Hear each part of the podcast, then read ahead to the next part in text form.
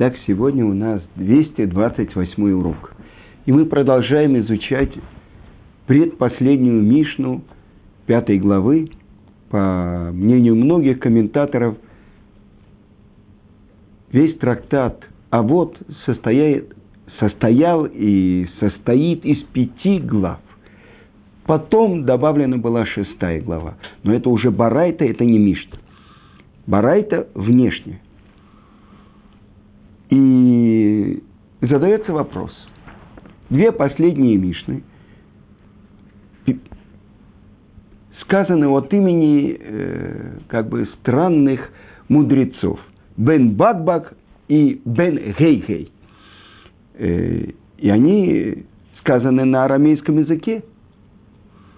И это очень серьезный вопрос. Повторим, что говорится в последней Мишне.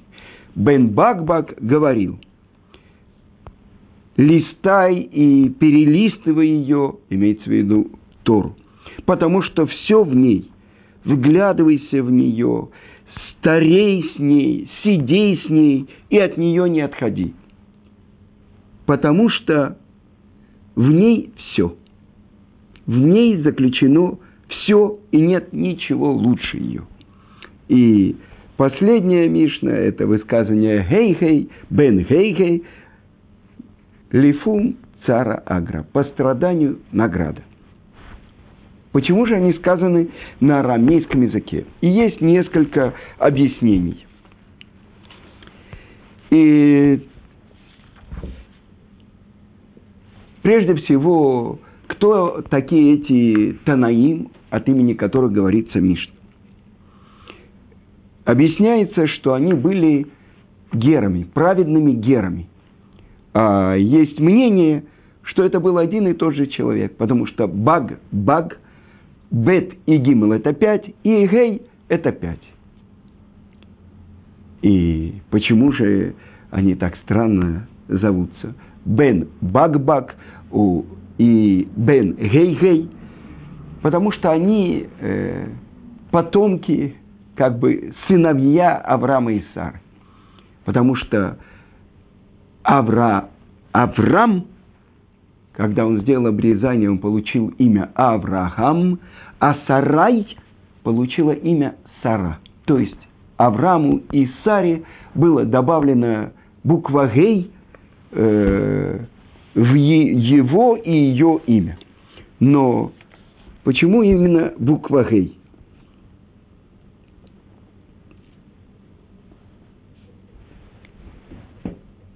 Объясняет это мораль из Праги. Буква Гей, она несет в себе духовную силу.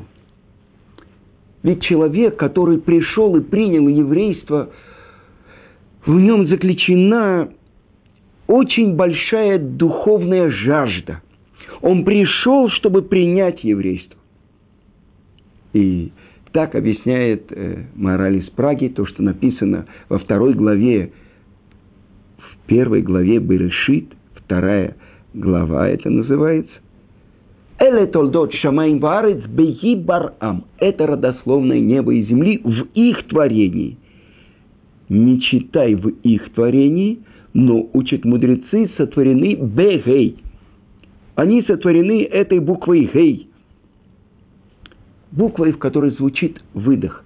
На самом деле при произнесении невозможно произнести ни одно слово без выдоха. Гей, гей. И этим она отличается от всех букв. Так же, как буква Юд, самая маленькая буква – как точка. Невозможно написать ни одну букву без того, чтобы внутри ее была эта буква Юд. Кибека Ашем Цур Оламим. Этим именем Творец сотворил миры Юд, а потом Гей. Значит, наш мир сотворил, сотворен буквой Гей.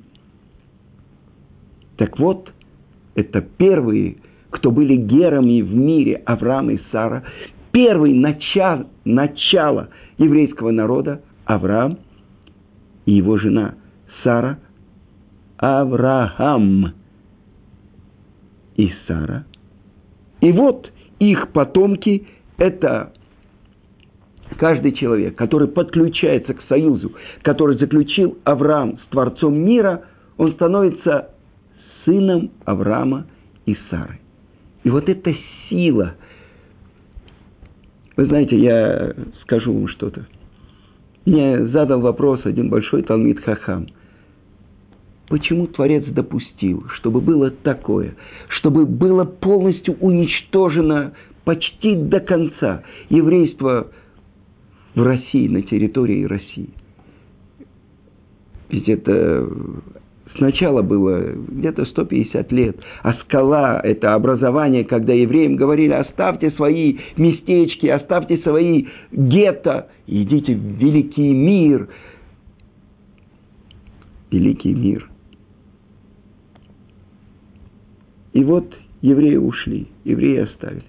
И в Советском Союзе, когда победила вот это, я слышал выражение, все верующие, только одни верят, что есть Творец, а другие верят, что его нет. Так вот это самое большое идолопоклонство, вот это атеизм. Уничтожалось все. Но почему? Почему Творец допустил это? И вот один большой еврейский мудрец, который учится в нашем колеле, он сказал, для того, чтобы проявились эти единицы, такие как Равицкак Зильбер, которые в глубине этой страшной тьмы осветили имя Творца – а я ему немножко возразил. Мы находимся с вами накануне, вот-вот, перед рассветом. И в это время самое темное время ночи, да. Но наш период называется икветы де Машиха, то есть период пяток Машеха, следов Машеха. Что это значит? Уже в темную комнату приоткрыта дверь, щелочка – и сквозь эту щелочку пробивается свет. Дух святости пробивается в наше действительно страшное время, когда происходит скрытие лица Творца, и, казалось бы, евреи повторяют то, что говорили Митьявним, те, которые шли за греками. Это же самая великая культура, самая великая наука. Что вам держаться за эти предрассудки, эти самые э, устаревшие еврейские ценности. Будьте как все народы. И это то, что те, кто пришли и приняли еврейство. Бен Багбак у Бен Гейхей. И это вопрос, который задается. Почему они, эти слова этих мудрецов, которыми завершается трактат а вот сказаны на арамейском языке. Многие могут объяснить, не знали иврита, это для молодежи, обучение, так как вернулись из Вавилона, чтобы эти слова были понятны молодежи. Одно значение. Но с этим спорит мораль из Праги и говорит – это совсем по-другому. Что значит? Арамейский язык указывает на более высокий уровень, на котором стоит сама Тара. И это так сказано в трактате Брахот. У нас есть повелительная заповедь учить недельную главу Торы. Сейчас разбита недельная глава Торы на 53 главы. Ган – и 53 недельные главы, значит, чтобы каждую неделю за неделю человек успел прочесть Тору саму на святом языке, на иврите, на котором она написана, и один раз на арамейском языке. Но почему? Так вот сказано, пусть читает всегда человек отрывок из Торы трижды. Дважды на языке Писания, на языке, на котором Творец продиктовал Мушей, и она была записана, и один раз на языке Таргума, то есть на арамейском языке. И в этом суть постановления изучать Тору. Надо учить письменную Тору, надо учить Мишну и надо учить Талмуд. Письменная Тора на святом языке, на иврите. Мишна на святом языке, на иврите, в основном, вот это исключение, да, и, наконец-то, Талмуд на арамейском языке. И это то, что объясняет мораль из Праги, что здесь заключена очень важная вещь. Я хочу вам прочитать то, что он говорит, что на самом деле арамейский язык не знают ангелы. Так что человек выше ангела?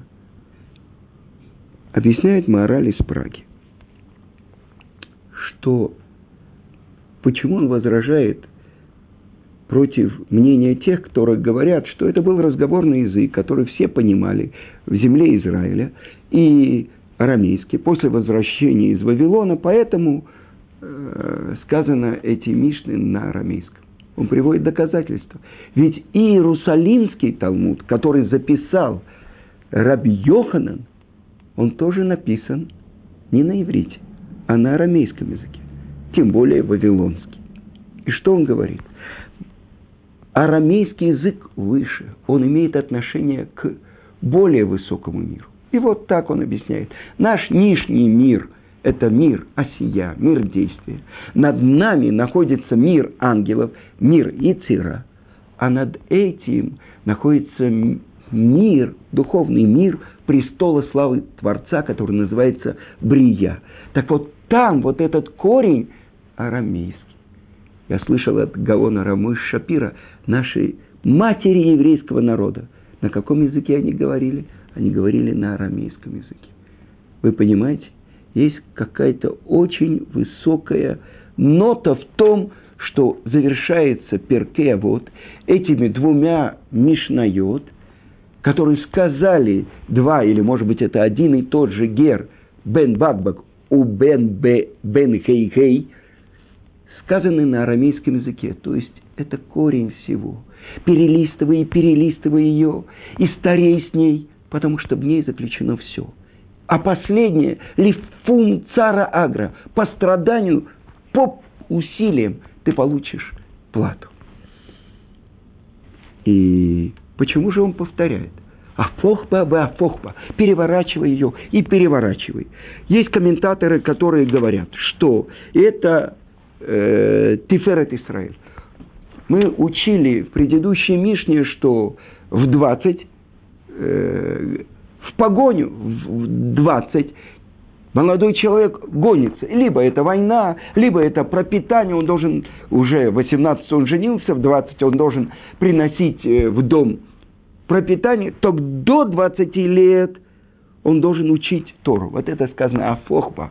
Перелистывай его, переворачивай ее. А следующее – Вафухба. Даже когда ты занимаешься тем, что ты зарабатываешь на жизнь, что кормить семью, ты должен продолжать переворачивать ее, заниматься ей. И если ты думаешь, что ты, если не пойдешь зарабатывать, не будешь стучать молотком по наковальне, ты не сможешь заработать, нет. Кулеба, в ней все э, хорошие качества. И через нее ты достигнешь всего. И я хочу вам рассказать одну историю.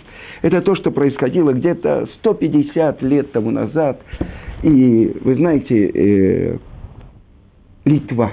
Это был источник э, всех великих мудрецов, начиная с Гаона. Там были великие Шивы. Белоруссия, Литва. Это все входило э, в Россию, но были великие мудрецы. Вы многие слышали про Равхайма Соловейчика из Бриска, и его сын Рав из Бриска приехал сюда и был главой еврейского народа здесь.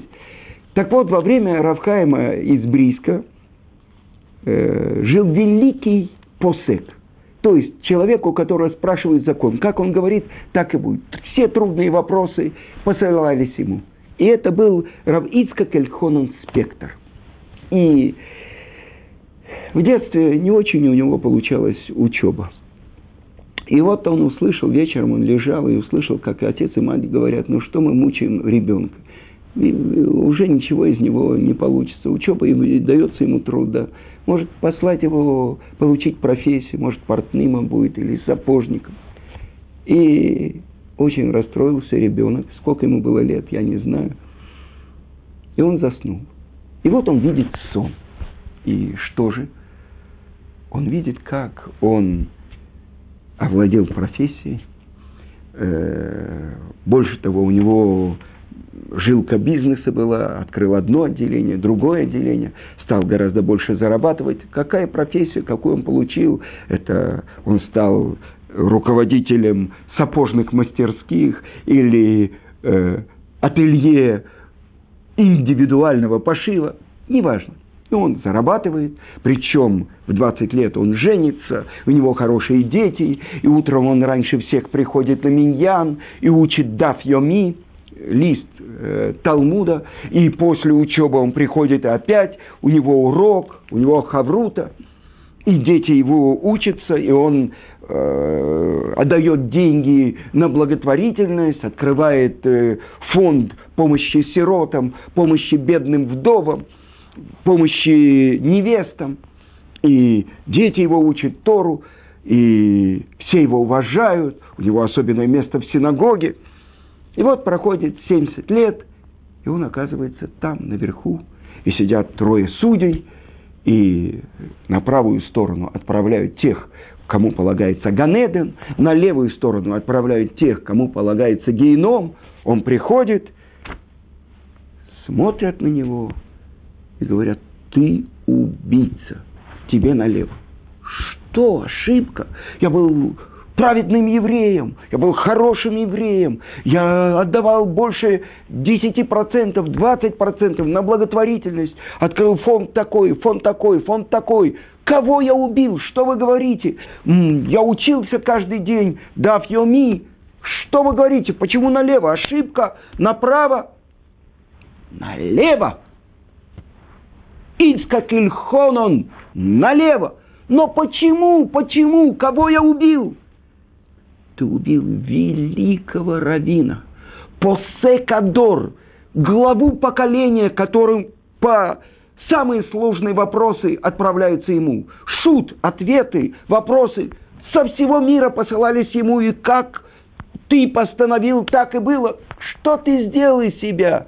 Ты был хороший балабайт, ты учил Тору каждый день, ты давал деньги на благотворительность, но ты убил, убил главу поколения еврейского народа. Раби Ицхака Эльхонана Спектора. Я расскажу вам то, что было. Когда этот ребенок проснулся, он вернулся в Хедер, он начал учиться. И он повторял Раз, и два, и три, и четыре. Авпохба бе, авпохба. Повторяй ее и повторяй ее. Декулеба. Всю ее. Чем больше ты ее повторяешь, тем больше она входит в твои жилы. Тем больше ты начинаешь ее понимать.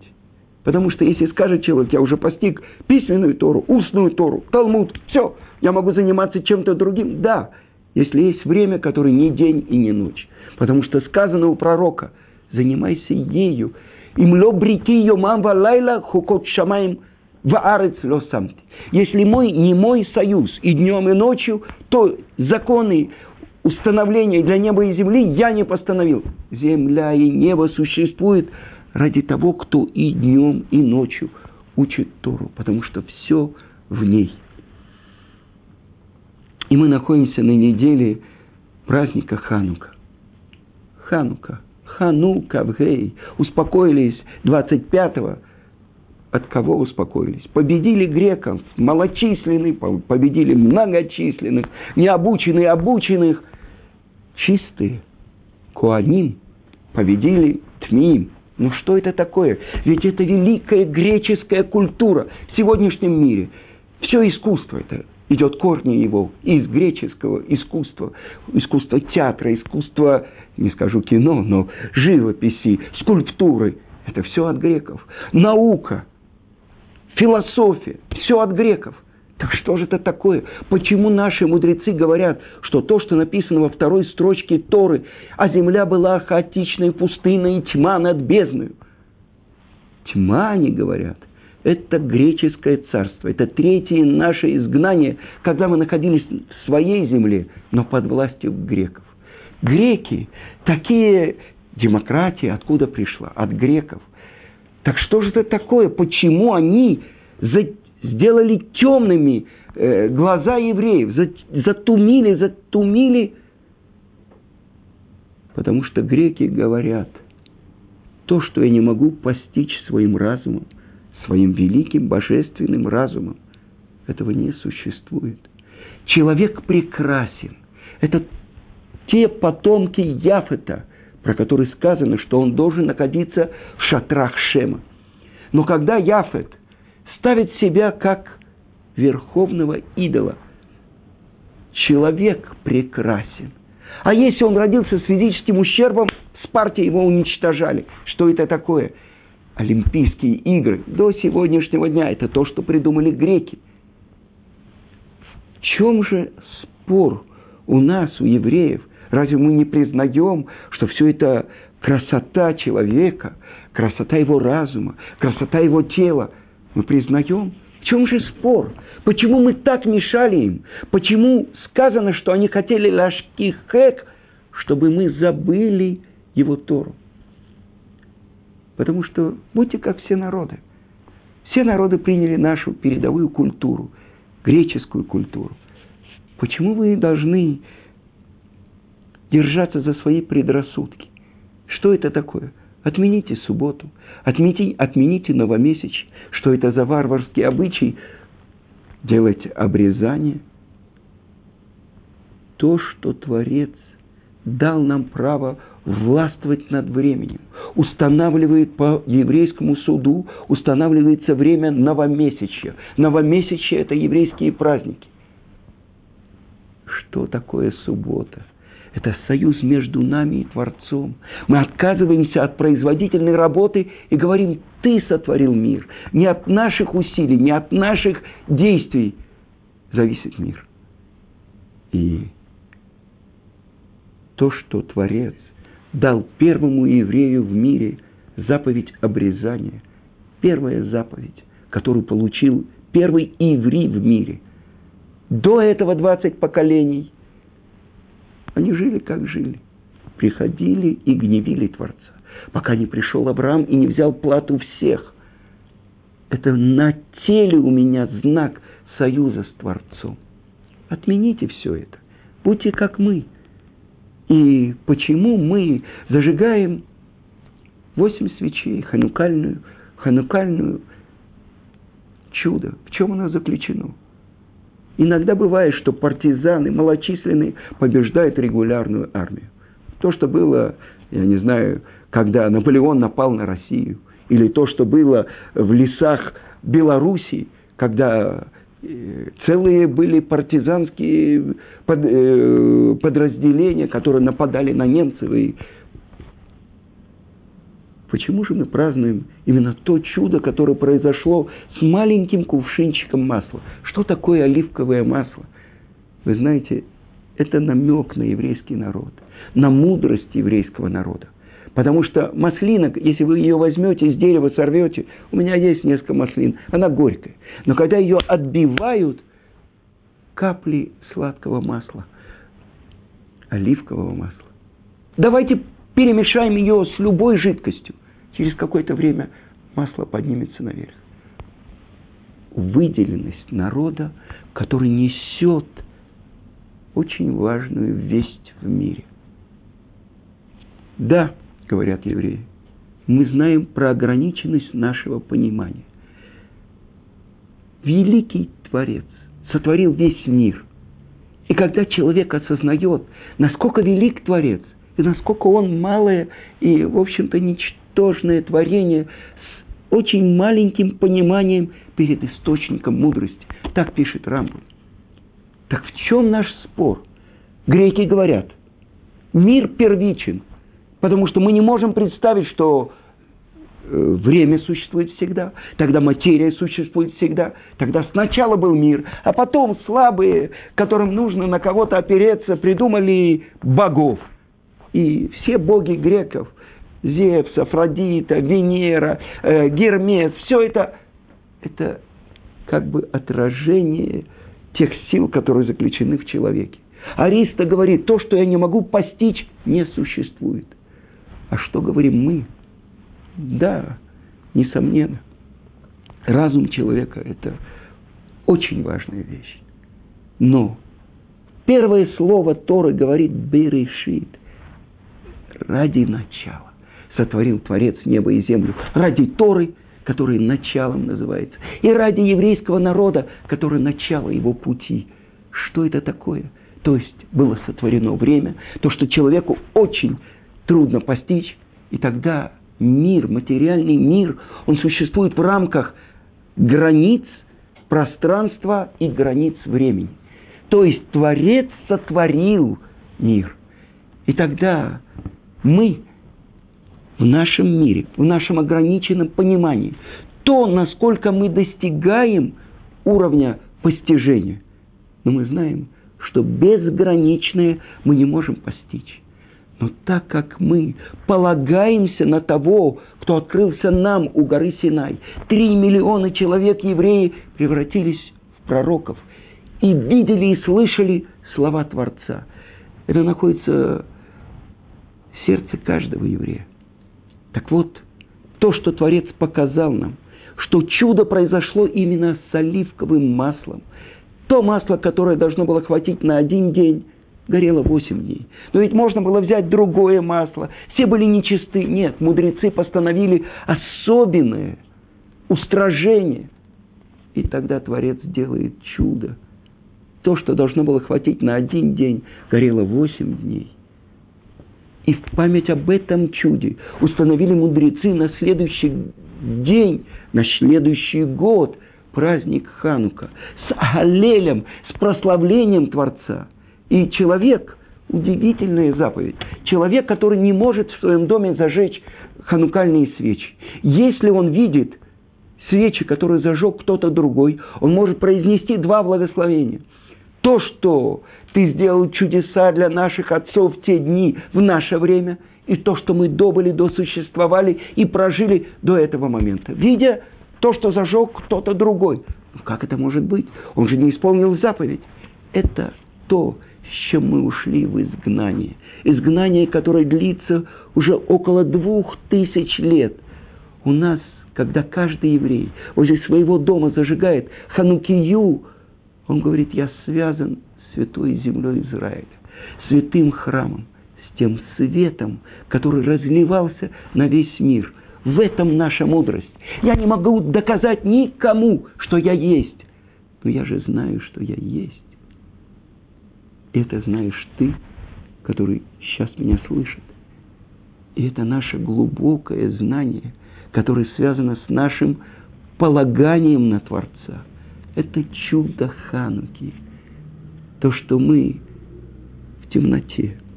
Мы среди всех народов, которые зовут нас и говорят, оставьте, идите к нам. Либо хотят нас физически уничтожить. Но мы есть.